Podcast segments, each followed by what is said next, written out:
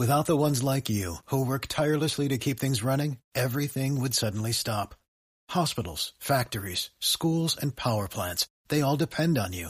No matter the weather, emergency, or time of day, you're the ones who get it done. At Grainger, we're here for you with professional-grade industrial supplies. Count on real-time product availability and fast delivery. Call, click grainger dot com or just stop by. Grainger, for the ones who get it done.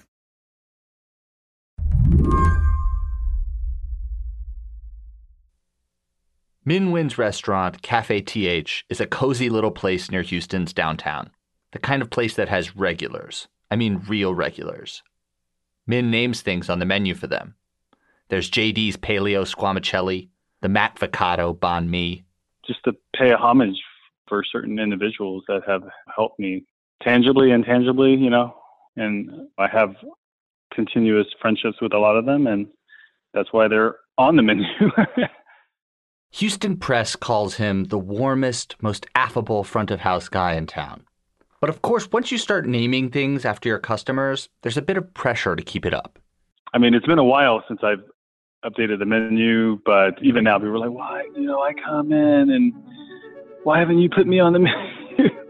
Still, it's good to have that kind of devotion when the pandemic comes to town, which in Houston happened in late March. All restaurants closed for dine-in service. And Min got through it. He got P P P, and he did takeout. He didn't open his shop for diners again until June, well after he was allowed to, because he wanted to be cautious. One week of diners. Um, and then you shut it down again. And then I shut it down. One week. That was Min's reopening between the national shutdown and Houston's emergence as one of the new epicenters of covid nineteen. Now he's trying to adjust his model, starting with food for delivery, which he's dropping off himself. And he's having a little bit of deja vu right now. So I, I got in two thousand seven, at the end of two thousand seven. So I had to endure the turmoil of two thousand eight, nine, and ten. It just wiped my finances out. So, you know, cleared out my four oh one, took out on my savings, opened up credit cards, you know, just to survive. Right. You, you decide and you say, okay, well, do you put all your eggs in one basket? Or do you need to just get out of it? And I made one last push and said, okay, I, I'm going to try it. Let's see what happens. And if I, you know, if I fail, then I, at least I've tried. But but you didn't fail.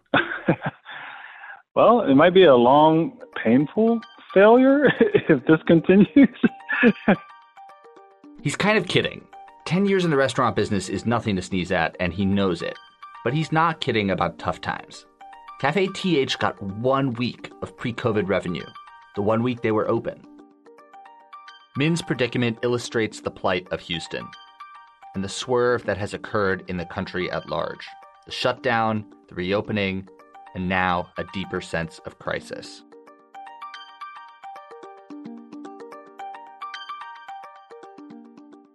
I've spoken to a few restaurant owners in Houston, and each has some version of Min's story. It's sad. Houston is by some measures America's most diverse city, and its food is like that too. A local specialty, for example, is Viet Cajun food. Each restaurant is fighting its own battle. Together, they don't just add up to a disaster in the city's dining scene. They also contribute to a bigger problem, a city budget crisis. In Houston, sales tax is almost one-third of the city's revenue. And when people stop going out and buying things, including Min's noodles and banh mi, the city budget takes a hit.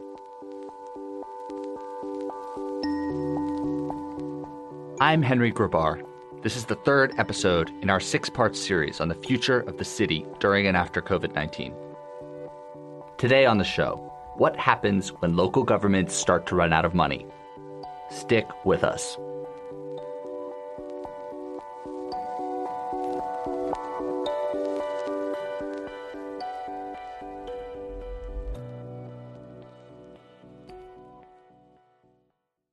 This episode is brought to you by S A P. First, the bad news. S A P Business A I will not help you generate cubist versions of your family's holiday photos, but it will help you understand which supplier is best to help you roll out your plant-based packaging in Southeast Asia, or identify the training your junior project manager needs to rise up the ranks, or automate repetitive tasks while you focus on big innovations. So you can be ready for the next opportunity. Revolutionary technology, real-world results. That's S A P Business A I. It's been a disastrous week for oil and gas companies. The price of West Texas crude fell below zero dollars for the first time ever. In the early days of the pandemic, oil prices took a nosedive, which is very bad news in Houston, where almost half of all payroll jobs are related to oil. Today, the fallout for thousands of oil and gas workers may be unavoidable. Jason, it looked like an oil crash COVID double whammy. In the spring, Houston's Mayor Sylvester Turner said the city might have to furlough three thousand workers. He said, quote, "This will be the worst budget that the city will deal with in its history." But then things turned around. Oil prices crawled back up. COVID didn't ravage Houston. Bars and restaurants, which have been closed since March nineteenth, opened back up on May first. And many didn't wait. We were there as some got the party started at midnight. And the city's budget, crafted in that brief moment of optimism, makes some very rosy predictions for the fiscal year that started three weeks ago. Chris Brown, the Houston comptroller, did not share that optimism. He thinks the city was wrong to project normal revenues for the fiscal year that started on July first. He and Mayor Turner met for lunch at Irma's Southwest, a Mexican restaurant and a Houston classic. I I've, quite frankly had, had lunch with the mayor, and I said, you're not going to have enough people to fire to be able to bridge a two hundred fifty million dollars budget gap. Even if you eliminate, you know, two thousand vacant positions, you're still probably going to need to lay off a, a lot more. And it's going to have a dire effect on city services. As if to prove his point, he said they were the only people in the restaurant. Chris is the money guy. He's also the city's Cassandra, elected to warn short-sighted politicians about what they don't see coming. In early June, when Houston still had the virus under control, he sounded the alarm in the Houston Chronicle. He wrote, "The impact will be severe." My position is the C F O and watchdog for the fourth largest city in the United States, and that's Houston, Texas. My position is unique in the fact that I'm elected. So that gives me a unique ability to be independent, uh, to be more vocal. Brown is constantly thinking through the worst-case budget scenario. That's why he started warning about the virus all the way back in February. We started modeling, and uh, we said, based on the information we had at the time, that uh, we thought that the downturn as a result of coronavirus was going to be greater than the oh eight oh nine recession. Uh, that is proving true today. We saw over a ten percent reduction in sales tax in March, uh, seventeen percent down in April. And just this week, we got uh, May's numbers, and we were down over thirteen percent. So how dependent is Houston on the sales tax? What does it mean for the city budget when sales tax revenue falls by thirteen percent? First and foremost, the sales tax is about twenty-nine percent of our general fund operating budget, which is currently uh, two point six billion dollars. So we're estimating for the end of this fiscal year, we will get six hundred seventy-seven million dollars in sales tax. So if you do just a back-of-the-napkin calculation and you say uh, thirteen percent of that amount per month, each month we're probably taking an eight million dollars roughly hit on sales tax as we see this downturn in coronavirus uh, activity. But sales tax from restaurants like Minh Nguyen's, bars and shops is just the appetizer to the main course of the COVID city budget crisis, property tax. Property tax contributes about twice as much money to Houston's budget as sales tax. Chris has been talking to his friends in real estate. What they're seeing is that people are no longer renewing their office space leases. They're saying we are laying people off or reducing our need for space. Restaurants obviously are, are shut down. They're, a lot of them are just walking their leases. They're Uh, not able to pay. Um, retail, uh, you know, if you see what's going on with Amazon, is kind of taking over all of the retail. So uh, brick and mortar retail uh, also is shut down. So they're, you know, a lot of them can't pay their leases. The rush to reopen the city has, as we all know, created a huge public health setback. But it has also jeopardized the very thing it was supposed to do, bring back business and tax revenue. So if, for example, you lose thirty percent of your tenants that aren't paying, or they've just reduced the amount of space in an office building, well, then the building owner is going to go to the appraisal district and say, well, I don't make one hundred million dollars in revenue off this giant office complex anymore. It's down to fifty. So the value of that property is going to go down.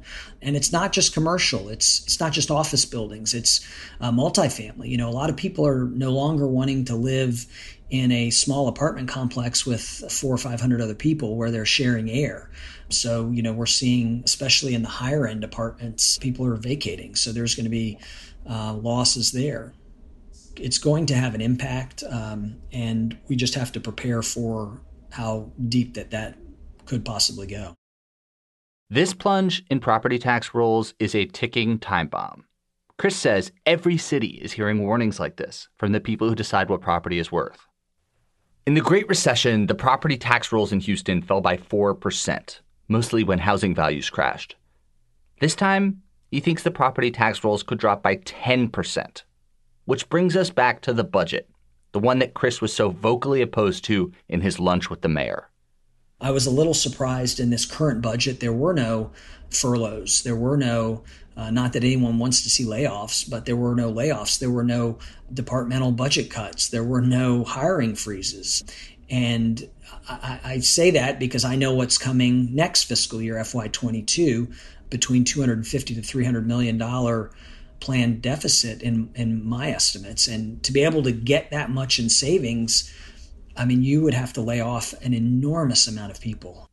If the worst case scenario does come to pass, Chris, and the city has to downsize its budget by something like ten percent, what does that look like to live in that Houston where city government is ten percent smaller than it is today? First and foremost, it's, you know, a cut to city services. You know, you might see trash collection, you know, not every two weeks, it might be every month. You're going to probably see a lot more potholes on the streets. The one area that has a lot of concern for me is that the largest portion of our budget is personnel. The reality is that I think that this is where we're headed, and it's my job to inform people. If people don't listen to me, that's fine, but the grand reconciliation is coming. We asked the mayor's office about Chris's outlook. A spokesperson says, quote, "The controller said and wrote much about the budget that has turned out not to be true at this point," end quote. Wearing the mask is, is a big help, and I think that will, over time, work to slow down, but but not in the time period that we need. A few days after Chris and I talked, Mayor Turner called for a two-week shutdown in Houston to control the spread of COVID nineteen. I do think we're going to, uh, to need a, uh, a shutdown for a period of time. In some ways, Houston is unusually exposed because of the aforementioned oil, corona, double whammy. But other jurisdictions have their own problems. New York City collects income tax, which has vanished along with the incomes. Charleston and New Orleans depend on tourists. And as we heard last week, if people stop moving to cities, the problem only gets worse. In short, Houston is facing the same fiscal challenges as other cities around the country, which are the same challenges that all those cities faced twelve years ago. So basically, think of local governments as your teenager. This is Mildred Warner, a professor of city planning at Cornell. You give them a budget.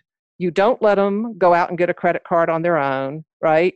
You monitor their savings account and their spending. You don't give them as much flexibility to make choices as a young adult would have who's out on their own.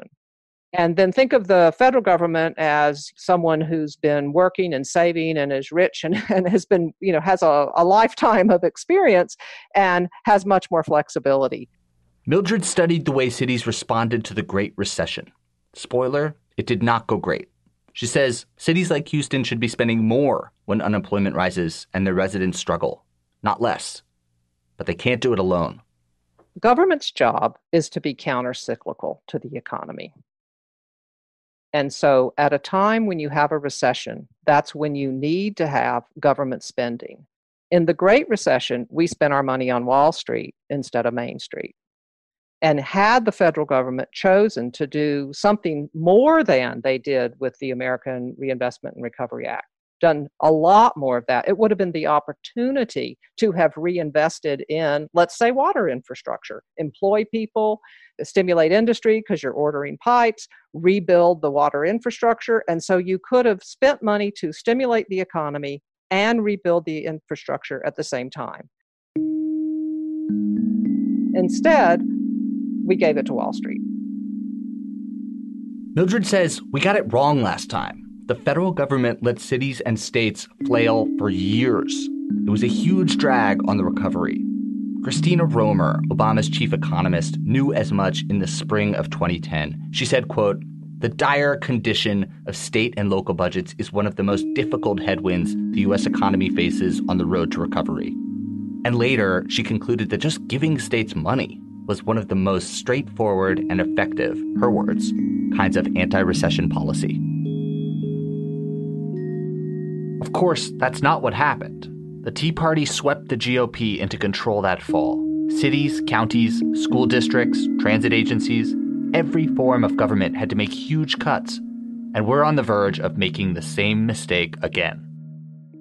Everything you do, basically, when you step out your door in the morning, um, the services that you're looking at on your street, those are all provided by your local government, whether it's, you know, water, sewer, transit, uh, roads, you name it. The thing that you'll see cities do first is defer maintenance. So everybody was complaining about potholes back in two thousand twelve, right? Because uh, roads uh, roads are a big piece of any city's budget, and you can defer maintenance, but potholes don't wait. They just get bigger. So people see that. There's a lot of things people don't see. Infrastructure. What could be a less sexy issue than that? And this might be why it's one of the first things to go, because politicians think no one will notice. But it can have huge consequences down the road. This is what happened in Flint, Michigan. You probably remember that five years ago, the Flint River water coming out of people's taps there was so dirty that General Motors wouldn't use it in their engine plant for fear of corroding the metal. But why was Flint getting its water from the river? Because the recession had destroyed Flint's balance sheet. Revenue from property tax fell by thirty-three percent. Revenue from income tax fell by thirty-nine percent. And state aid dropped by sixty-one percent. In two thousand eleven, a Michigan review board declared the city in a state of financial emergency. State appointed an emergency manager with the power to override the mayor and city council. It was this unelected manager who switched Flint from Lake Huron water to river water to save money. This is why, you know, we have been talking for ten years about the need for a major infrastructure bill, and Congress has failed to step up. So it used to be the case that the federal government paid for most of this infrastructure, and states also helped. But basically, both states and the federal government have walked away and said, cities, deal with it on your own. And there's just not enough money to make those kinds of capital investments in the short term, especially not when you're being hit with the Great Recession twelve years ago, and now the new COVID nineteen recession. And those kinds of cuts, saving money by using old infrastructure, foregoing maintenance, that's what happens first. Then come the layoffs. Did you see a lot of layoffs after the Great Recession? Yes, we saw about a half million. At, at, in, in government, you're saying, in local government? Yeah, in local government, about a half million, and we're we're we're over that already now. The National Association of Counties says that local government has lost one point two million jobs since March. After the Great Recession, it, can you think of a specific example of a place where um, where these short-term cuts cost in the long term, that that, that decisions were made that, that wound up wound up hampering the recovery in a very specific way? In the Great Recession, hundreds and hundreds of community development planners were laid off. And those are the people that imagine the future of your community. They decide where new things are going to be built, where you're going to extend your transit systems, where you're going to build affordable housing. We still haven't dug ourselves out of the housing crisis. We have a tremendous shortage of affordable and workforce housing. California has one of the biggest affordable housing challenges of any state, in part because its economy is booming and lots of people are going there. And so laying off the very people that help to design and figure out where that is going to go doesn't help you grow in the long term. For Mildred, it's painful to watch this cycle play out again. We know what generated this recession. a global pandemic, which will not last forever. We know it's going to be short term. And so we can reasonably make investments to get us through, knowing that it is going to be better on the other side. This is not a permanent change in the economy. It doesn't have to be. You don't put a padlock on your public restrooms because you can't afford to have someone clean them, because you actually want people to be able to wash their hands. This gets us back to Houston. You could argue that Mayor Turner is right to maintain the budget and hope for a Hail Mary, like another stimulus bill from Washington.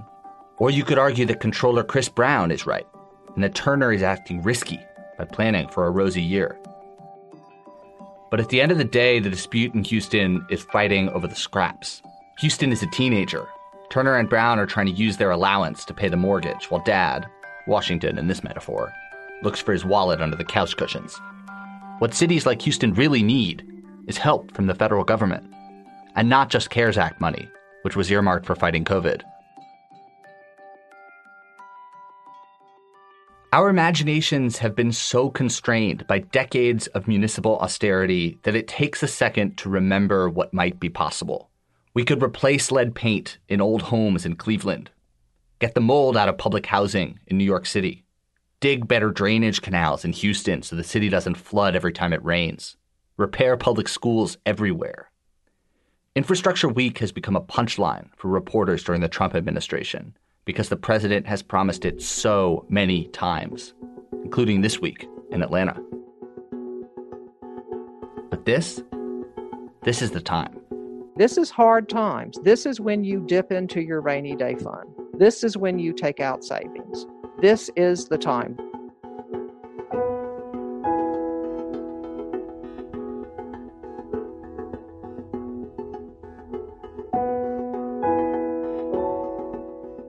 And that's the show. Thanks to Mildred Warner at Cornell, Houston Comptroller Chris Brown, and Minh Nguyen of Cafe T H. T B D is produced by Ethan Brooks. Derek John and Allison Benedict helped with editorial direction for this series. Thank you, Allison and Derek. T B D is part of the larger What Next family. T B D is also part of Future Tense, a partnership of Slate, Arizona State University, and New America. I'm Henry Grabar. Thanks for listening. Mary will be back in your feed on Monday.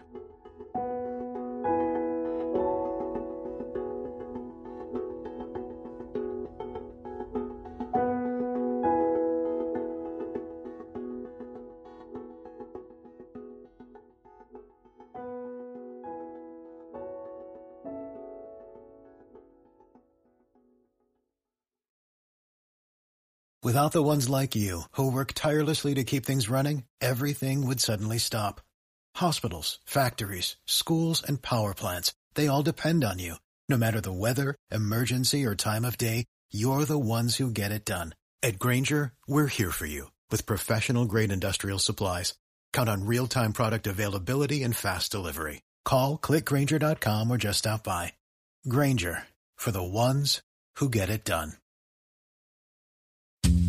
I'm Dahlia Lithwick, and I'm host of Amicus, Slate's podcast about the law and the U S Supreme Court. We are shifting into high gear, coming at you weekly with the context you need to understand the rapidly changing legal landscape. The many trials of Donald J. Trump, judicial ethics, arguments and opinions at SCOTUS.